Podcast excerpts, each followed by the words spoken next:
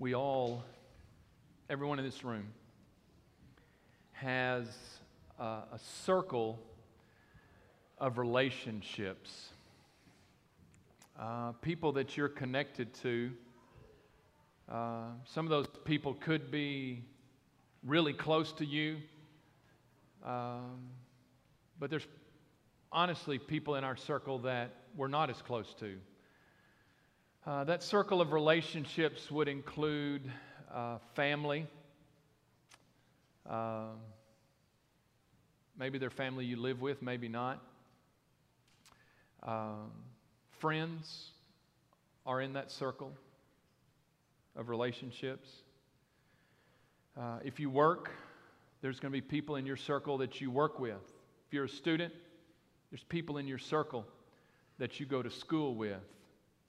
Uh, most of us live somewhere, so the people that live around you are, uh, and you may not be particularly close to your neighbors, or you may, but they, pro- they include, uh, I think, your circle of relationships. And I, I want you to kind of visualize that this morning. Who's in your circle? What does your circle look like? If you are a Christian, you have a spiritual responsibility to the people that are in your circle. If you are a Christian, you have a spiritual responsibility to those people in your circle of relationships and influence. Now, if you took everybody in this room and you could uh, plot our circles, and I know our circles aren't just geographic circles because they, they reach other places. Well, good grief, we have social media. I haven't even talked about that. Yeah. Anyhow, you've got all kinds of people in your circle that you have relationships or influence with.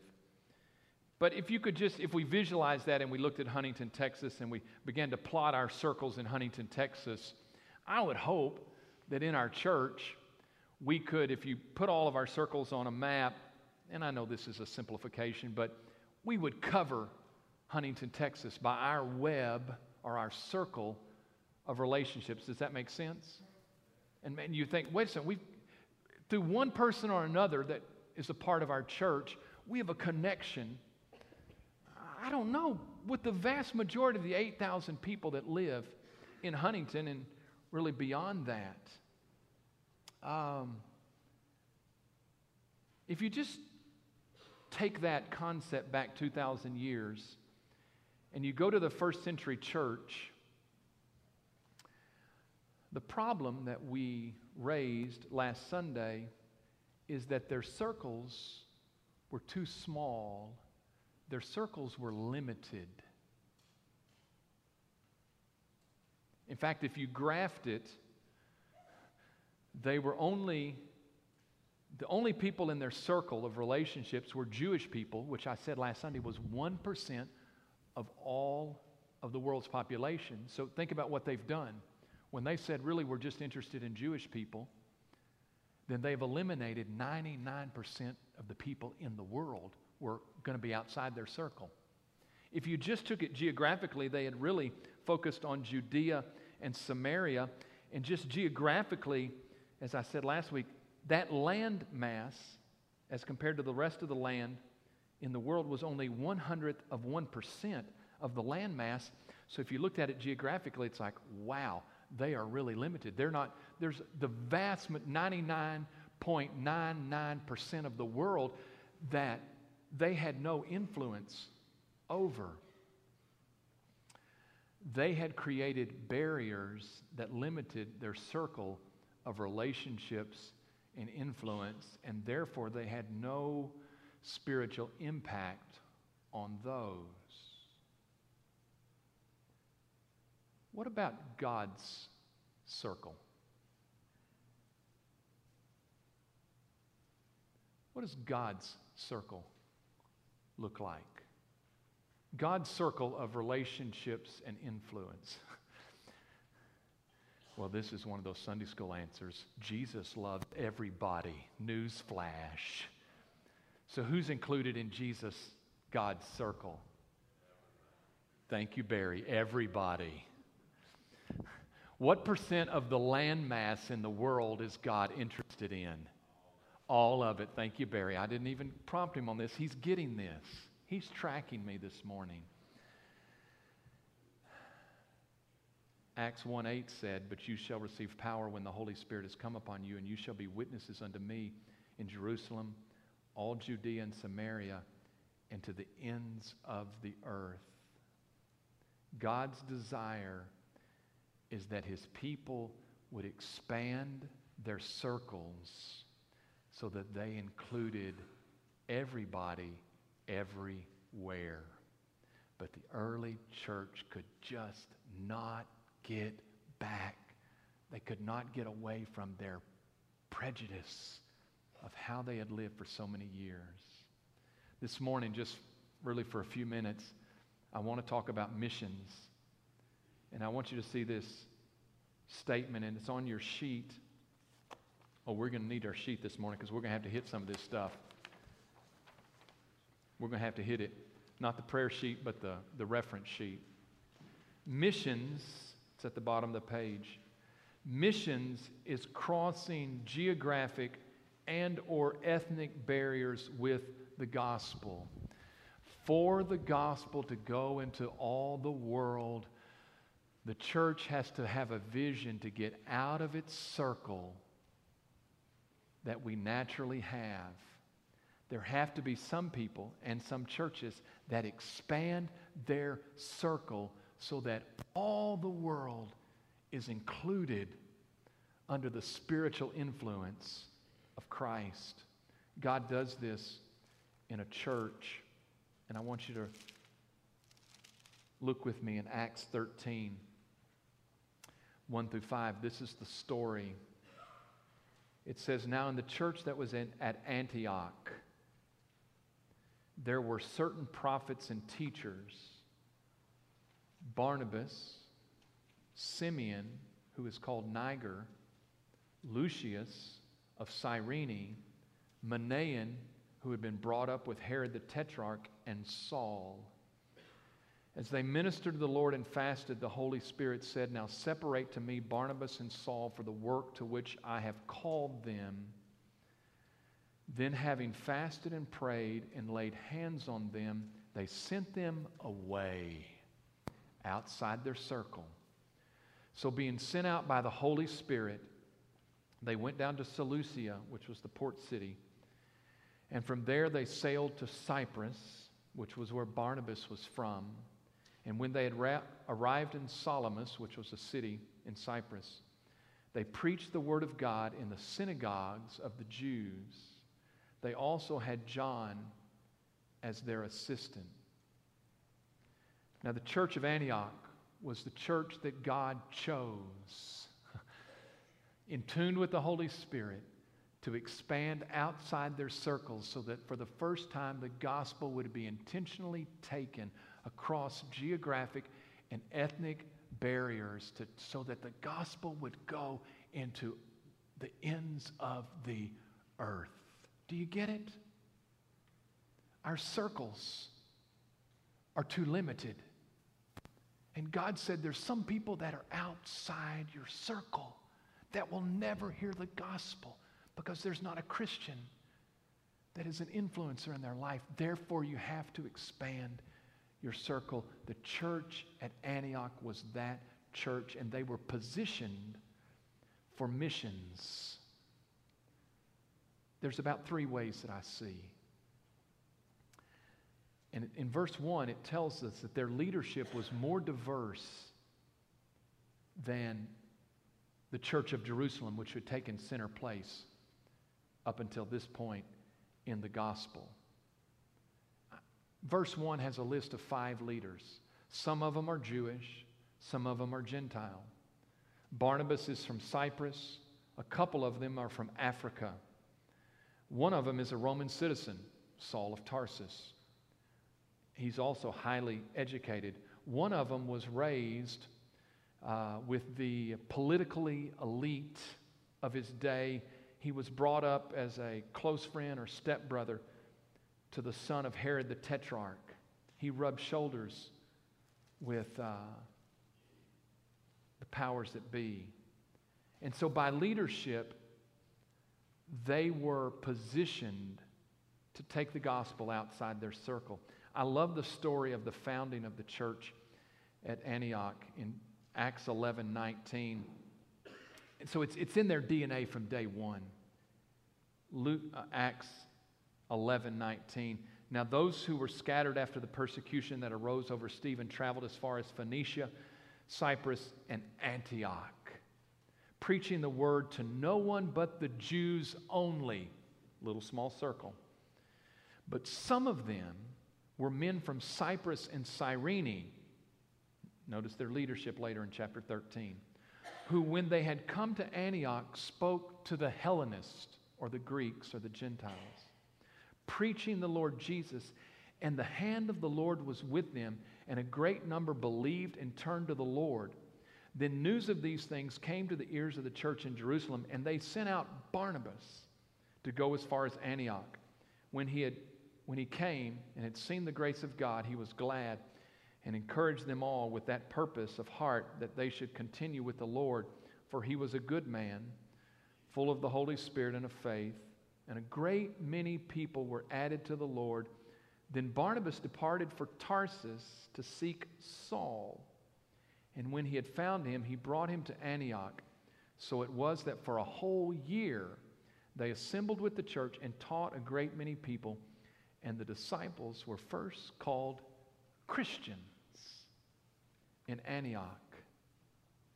It was a part of their DNA, this cultural, ethnic, geographic diversity. The other thing, though, that we see in chapter 13 is that they were attuned to the Holy Spirit. They were ministering to the Lord, they were fasting, they were praying, and the Holy Spirit speaks to them. The story of the first century is the story of how God was moving his people to take the gospel into all the world. But he needed a people that were attuned to the Holy Spirit to listen. The third thing that I see is not only were these people attuned to the Holy Spirit and were they called by the Holy Spirit, because it says, set aside Barnabas and Saul for the work to which I've called them, they were obedient. Now, this, if you look at your sheet, this is kind of astounding to me. If you look at the timeline, huh, the death and resurrection of Jesus is in 30 AD. Paul is converted in about 34 AD. Last Sunday, when we talked about Peter and Cornelius, Peter's eyes being open to the possibility there were Gentiles that ought to be a part of the circle, was in 38 AD. We pick up the story when Paul leaves on his first missionary journey in Acts 13. It's 46 AD. What I want you to get is chronologically, it's been 16 years since Jesus said, And you shall be witnesses unto me in Jerusalem, all Judea and Samaria, and to the ends of the earth. The expansion of their circles was going very, very slowly. No, look at it otherwise. Peter's vision that Gentiles ought to be included is in 38 AD. Eight years have passed. Now, I know God is not a thumb twiddler, but the vision I get is of God in heaven going, okay, Peter, no, I told you, this gospel goes to everybody.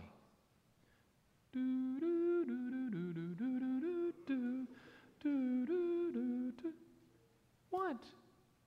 Where is the record? It's like Peter leads Cornelius to faith and goes, Yeah, the gospel's open up for all the Gentiles. Never occurred to him that there's more to that 99% of the world that might need to hear the gospel. This is an overstatement. I'm sure there are stories, they're just not recorded. And God waits. And even for Paul, he, if he's converted in 34 AD, the first missionary journey is in 46. It's 12 years. It's like, no, it's time. It's time. And so he moves in the church of Antioch. Not only does the Holy Spirit speak to them, but they are obedient. And Paul and Barnabas are sent out. Now, on your sheet, and this is the reason I've printed this out because I don't have time to cover it. This is going to be on the test. Last Sunday of December, after we've gone through all 50 sermons, yeah, I hope you've been saving your notes. Mm. Wow, that's going to be bad. But I want you to know that for seven, eight chapters, eight chapters in Acts from then on, you see these missionary journeys of Paul the first missionary journey, the second, the third. Um, and there's a list of those. Oh, I really wanted to cover these. I got to show you a map because this is so geographic. Can I show the map of his journeys? Man, we don't have time for this, do we? No, it's color coordinated. Do you see that? Paul's first missionary journey is in blue. You ought to be, this is going to be on the test. You need to know where these geographic places are. Oh no, it's just not going to happen, is it today? I don't have time.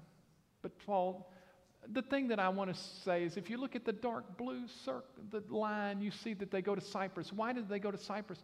Barnabas is from Cyprus. He's going to his people he has a connection with. Why did they go into the southern part of Asia Minor? Because that's where Paul is from. It's not far from Tarsus, and they take the gospel in there. The next time they go out, they expand further. And the third missionary journey, they expand even further. I wish we could trace this down uh, geographically, but for some of y'all, you have a study Bible. You can look at these maps and study this this afternoon instead of taking a nap. Now, if I had to summarize those three journeys, it's on your sheet. There were, there were seven things that we see. When we just read those eight chapters, which I did this week a couple times, say, what was it that Paul did? Well, the first thing he almost always did, if there was a synagogue of the Jews, he started at the Jewish synagogue. Why? Those were his people. That was the people that had the first half of the book. They had a connection to what Paul was talking about. And so, invariably, they would start at the Jewish synagogue, be run out of the synagogue, and then they would take the gospel to the Gentiles. It's story after story, city after city. The second thing that Paul simply did was he preached the gospel, he presented Jesus to them. Guess what happened? Some people believed, some people did not. the same will be true for you and I. Paul took the Old Testament scripture and he took it as a bridge for the Jewish people to bring him to the New Testament. He simply preached the gospel. He would say to the Romans years later, For I am not ashamed of the gospel of Christ, for it is the power of God unto salvation to everyone who believes, to the Jew first, and also to the Greek. He just preached the gospel, and some people, Jesus, drew to believe and accept. Others did not. And what Paul would do, third point, was he organized churches. He always gathered them into a community of faith, which is so significant. He did not just create converts, he created churches. The fourth thing he did, oh my, well, he didn't do it, it was done to him. Though, man, Paul was a lightning rod. I mean, I'm just, I'm just, I'm just going over some broad concepts here in the book of Acts, trying to summarize this. Some would believe, some would not. And there was a group of those who did not believe that eventually, almost in every town, would run Paul out of town. Man, he relates this in 2 Corinthians 11. He says, Are they ministers of Christ? I speak as a fool. I am more. In labors more abundant, in stripes above measure, in prisons more frequent, in deaths often. From the Jews, five times I received 40 stripes minus one. Three times I was beaten with rods. Once I was stoned. Three times I was shipwrecked. A night and a day I have been in the deep. In journeys often, in perils of water in perils of robbers, in perils of my own countrymen, in perils of the Gentiles, in perils in the city, in perils in the wilderness, in perils in the sea, in perils among false brethren, in weariness and toil, in sleeplessness often, in hunger and thirst, in fastings often, in cold and nakedness. Besides the other things, what comes upon me daily, my deep concern for all the churches. The reality was, as bold as Paul was, he got just that amount of opposition back at him. What we also see in, in the scriptures is that then Paul would come back and he would report to the church of Antioch. That's the fifth thing of his missionary strategy. He was sent out by the church of Antioch. They surely supported him in, in so many ways. He would come back and he would report that. The sixth thing is he would return to disciple the believers in those towns. And so if we look at that map again, he keeps lapping through, going, No, I'm going back over there because he had, he had people had come to faith, he had organized them in churches, and he had taught them, but then he left, and then he would come back and he would teach them. He would disciple them in a deeper way to ground them in the faith. The seventh thing that we see from the New Testament, and we're going to spend some weeks in this, is Paul then wrote letters back to the churches and pastors. When he could not go back and see them, he would write a letter. 13 of the 27 books in the New Testament are Paul's writings to churches and pastors. And we're going to spend some weeks in this series looking at those letters in a general and even a chronological sense. Antioch becomes the first sending church. And you know what happens in the history of the early church in the first century? The center of activity moves from Jerusalem to Antioch. Do you know why? Because the church of Antioch caught the wave of God's activity, of what God wanted to do. And it's as if God's hand moves off these founding fathers north to Antioch because they got it. You know what they got? That their circle had to be expanded for the gospel to go to the ends of the earth.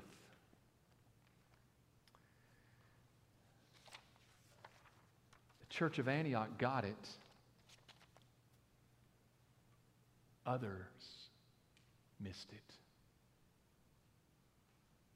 And you kind of, I don't know, it's a little bit sad to me, and I'm not, Peter doesn't die at this point. John doesn't die at this point. But it's almost as if Peter and John have been the men. And in the drama, Brother, Brother Cody, it's just like they exit. You don't see their story really much at all. On stage comes Saul of Tarsus because he caught the wave of what God was doing. He knew that his circle had to be broadened for everyone in the world to hear about Jesus. Hmm. And so, First Baptist Church, what about us? What does our circle look like? And you know, I'm not even talking about Africa, I'm not talking about the world. What does our circle look like in Huntington, Texas? Have we covered? Is every all 8,000 people in our zip code, do they have some connection with somebody? And I'm not saying we're the only Christians, but we're only responsible for ourselves. Have we expanded, extended our circles so that the gospel will go to everybody? I mean, someday, let's be honest, we as members of this church are going to stand before God and God's going to say, What did you do? With the mission field I placed you in. And here's what happens the danger is our circle with time, the tendency is for our circle to shrink. And we don't see people anymore. And we limit our circle and the activity of God because we just see certain people in our circle what does God want to do in these days in our church? I'm not talking about Africa. I'm not talking about Asia. I'm not talking about anywhere in the world. I'm just saying, hey, why don't we start at home? What does God need to do here? What does God need to? And you know, ultimately, this doesn't just become a church question, this becomes an individual question. What does my circle look like?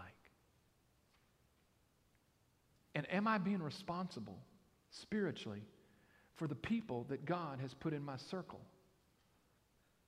I would dare say there's probably somebody in each one of our lives that we are their only connection to Christ. And I know God can find another person. There's probably somebody in our life, we may be the only Christian that's connected to them. And we have a spiritual responsibility to them. And is it possible for us, in order that we cover just Huntington, Texas, that we have to have the vision of the Antioch church that says, maybe my circle has to be expanded for everybody to be covered, and I have to take responsibility for that. Does that make sense? And I think that's the message to us today. How many people in Huntington, of the 8,000 people in Huntington, Texas, how many of those people are in God's circle? Thank you, Brother Barry.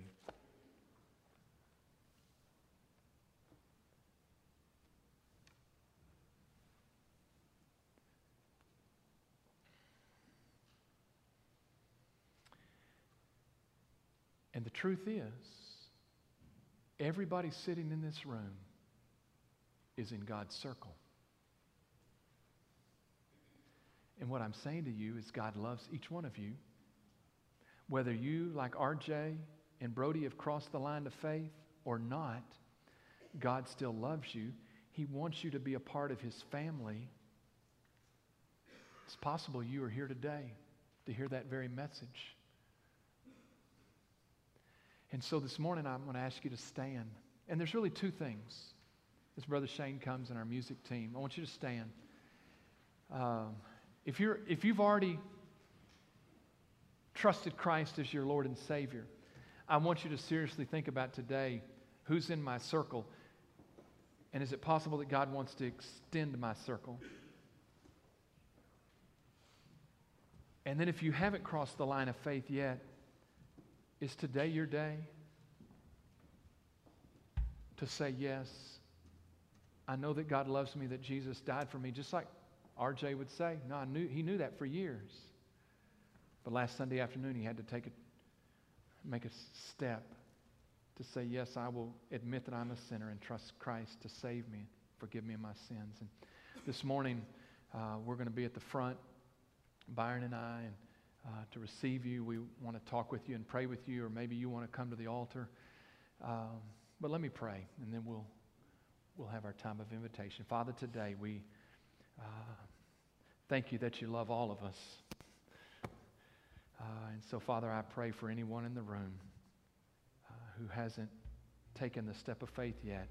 And I pray that you would draw them to yourself today and they would make that decision in their life.